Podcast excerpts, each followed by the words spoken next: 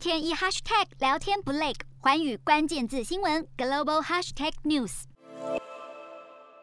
通货膨胀是各国现在面临的经济问题。英国央行英格兰银行十六号决议将基准利率由空前低点百分之零点一零调高到百分之零点二五，来对抗通货膨胀的问题。而这也让英国成为疫情爆发之后全球第一个主要的国家升息。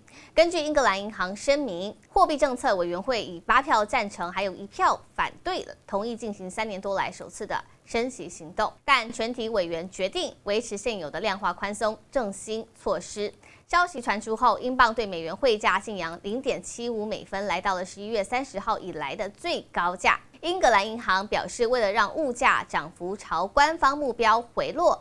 决策官员认为升息是有其必要性的。四大公投，人民做主，民意风暴来袭，政府如何接招？锁定十二月十八日晚间十点，有凭有据看台湾特别节目，决战四大公投议题，独家剖析，就在寰宇新闻 YouTube 频道直播。